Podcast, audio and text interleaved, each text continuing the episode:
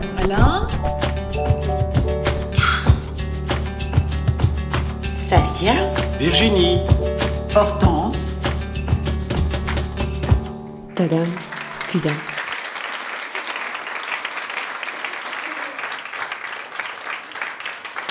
À mon prince byzantin. Tu te souviens de ce moment où tu es venu capter mon regard? En franchissant une porte de l'aéroport Charles de Gaulle Nous allions prendre le temps de nous re-rencontrer, de nous toucher, de rimer nos rêves à la vie. Pas de décor meilleur possible que les toits de Paris sur lesquels nous avions vu depuis notre chambre en grenier. On était dans les premiers jours de février 2010. Une année qui allait se conjuguer au rythme des voyages, qui n'aurait pour but de nous retrouver, de nous retrouver encore. Il m'avait fallu du temps pour que je me rende à l'évidence. J'étais amoureux. Sans doute avais-je eu peur de ce grand sentiment qui m'avait habité tellement longtemps pour quelqu'un qui allait me briser le cœur d'un coup de massue aussi douloureux qu'inattendu. Toi et moi, une histoire d'amour. Deux décennies nous séparent et rien n'est à mes yeux plus pathétique que le guet dans sa quarantaine qui tombe pour le garçon à l'aube de sa vingtaine. Il suffirait de presque rien, chantait Reggiani. Les quelques années en moins, je ne les avais pas, mais je t'ai dit, je t'aime. Après cette semaine à Paris, il nous a fallu quelques huit semaines pour pouvoir nous revoir. Un avion me rapprochait de toi. Quelqu'un m'attendait quelque part, toi tu m'attendais à l'aéroport d'Istanbul. Et en franchissant la porte de sortie, mes yeux te cherchaient, mais c'est tes yeux qui m'ont trouvé. C'est tout toi que j'y ai vu. Tes attentes, la longue attente, le bonheur que tu avais de me retrouver et qui n'avait d'égal que ma joie de te revoir. J'ai rarement été aussi beau que dans tes yeux. Ton regard m'a ramené à la vie. Ensuite, nous avons continué notre histoire dans cette superbe ville qui lie les lignes de l'histoire et les limites de deux continents. Et nous avons continué notre chemin vers une cabane à flanc de collines turques en face de la Méditerranée. Tu te souviens, mon prince de la mer de Marmara, de cet après-midi passé sur la terrasse de la cabane? Il pleuvinait et nous avions investi chacun un fauteuil en nous plongeant dans nos livres. Toi dans Oran Pamuk, moi dans Elif Shafak mais mes yeux se plongeaient davantage dans la géographie de ton corps allongé dans un repos parfait, et dans tes traits de, on aurait dit, un jeune Adrien, pas encore empereur, mais déjà prêt à remplir son destin. Et puis, puis nous avons tout préparé. Tu allais venir me rejoindre dans les brumes du Nord et y finir tes études. Et puis, et puis, et puis, et puis, tu n'es pas venu. Mon homme du Bosphore ne savait pas quitter sa ville plus éternelle que Rome. Nous avons passé des vacances dans le midi de la France. Et un vendredi de juillet, je t'ai raccompagné à ton avion à l'aéroport de Marseille. Et bien avant que tu me le dises, des semaines après, avec des mots, j'ai senti que je n'allais plus te serrer dans mes bras pour très longtemps. C'est dans le silence même et l'intensité avec lesquels nous avons fait l'amour dans cette chambre miteuse près de la gare Saint-Charles que j'ai compris que tu me faisais tes adieux d'amant. J'ai compris par la même occasion que j'allais t'aimer pour le restant de mes jours. La vie m'imposerait cinq ans pour pouvoir te retrouver. Je suis revenu à Istanbul, mais j'ai pas pu revenir à toi. Toi, tu errais dans des choix de vie difficiles à faire et moi, moi, je naviguais dans les eaux troubles d'un déni, face à un test sanguin dont les résultats m'attendaient à mon retour.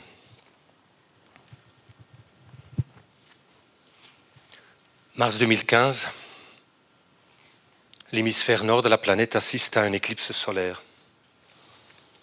Et moi, dans un bureau d'hôpital fade bruxellois, je reçois le verdict positif. Le mot vient briser l'illusion de toute une vie. L'illusion que j'allais éviter le pire en trouvant le meilleur. Le médecin me parle, je vois ses lèvres bouger, mais je n'entends rien. Je n'ai qu'une seule pensée. Mes enfants. Et mon incapacité de partager ce mot avec eux. Je n'ai qu'une seule question. Qui m'aimera encore après ça Avec ça? Tout est désarroi et tout s'est éclipsé. C'est pas la mort que je craignais, mais le fait de devoir vivre. J'ai décidé que je n'allais pas sombrer et j'ai parlé. J'ai parlé à des amis qui m'ont accueilli les bras ouverts et sans jugement. J'ai parlé aux médecins qui a pris son temps et qui m'a reconnu. J'ai parlé à des inconnus avec qui pourtant, dorénavant, j'étais apparenté via un virus. Je me suis fait un frère d'âme. Et au bout de longs mois de travail intérieur, j'ai décidé de parler aux enfants.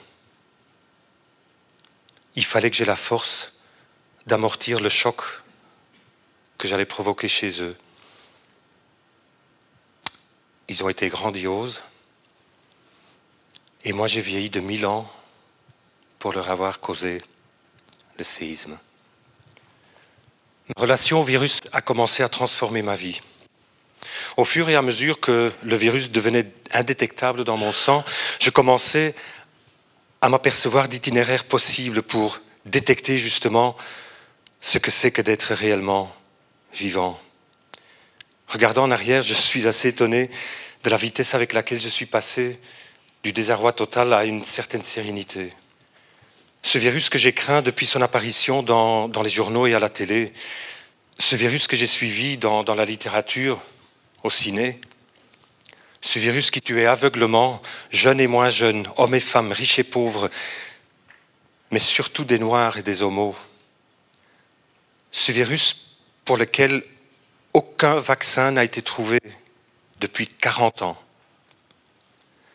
ce virus qui a fait passer des garçons de moins de 30 ans par plus de deuil que leurs années de vie. Ce virus n'allait pas me tuer, il allait me faire vivre. Et c'est exactement ce qui s'est passé. Et puis est arrivée cette maudite année 2020.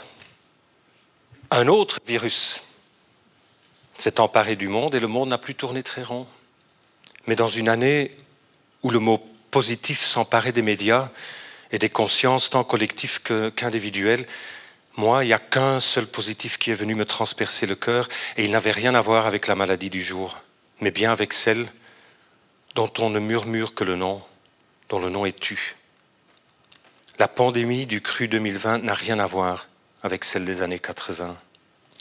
Notre civilisation moderne semble avoir atteint un stade où certaines libertés individuelles sont réduites à néant notamment la liberté de voyager.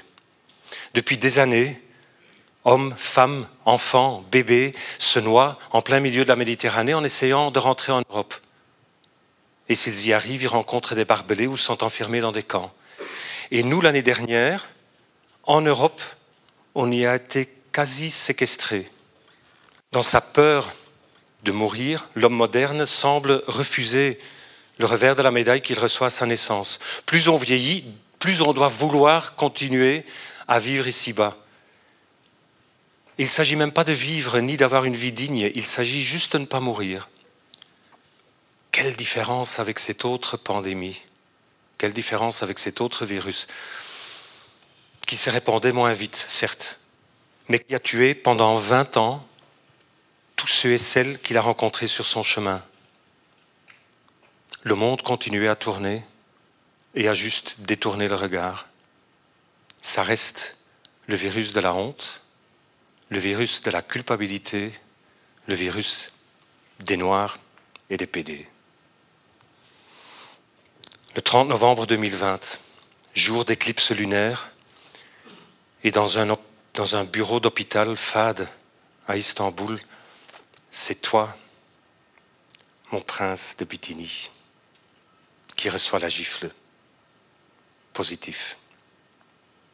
Et je peux que trop bien m'imaginer que tout s'est éclipsé pour toi. J'ai voulu prendre le premier avion. Il n'y en avait pas. J'ai pas su tenir une promesse que je t'avais faite à ton insu, celle de venir te trouver où que ce soit sur terre si un jour malheur s'abattait sur toi. Nous parlons beaucoup depuis ce jour. Et à mon plus grand bonheur, et à chaque fois, je suis ému par la lumière que tu m'es venu apporter dans ma vie ce jour de février 2010.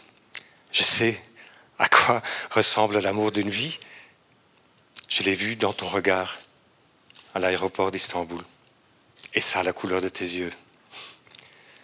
J'ai pu partager mes six années de cohabitation avec ce virus. Et je sais déjà que toi aussi, tu prendras le chemin de la vie, grandiose et grandi.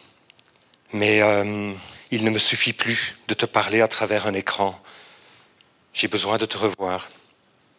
Depuis quelques années, comme tu le sais, je redécouvre le plaisir du voyage en solitaire et je le découvre en Grèce. Alors toi et moi, on partage l'amour de la mer Égée. Toi depuis les anciennes villes romaines de l'Asie mineure et moi depuis les îles d'Homère qui ont été jetées comme des dés d'un jeu entre dieux dans ce bleu infini. Alors cette année, dans quelques semaines, l'occasion sera trop belle je me trouverai sur l'île la plus proche de tes côtes et je prendrai le bateau pour venir te trouver, juste quelques kilomètres, pour venir te resserrer dans mes bras et sentir battre ton cœur et le mettre au rythme du mien. Partager du temps, du silence, partager du poisson et du raki.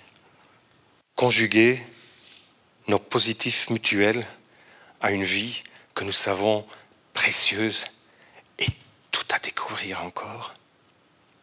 Et tu n'en voudras pas, à mes yeux, de plonger encore une fois dans la géographie de tes traits de jeune empereur. Toi et moi, une histoire d'amour.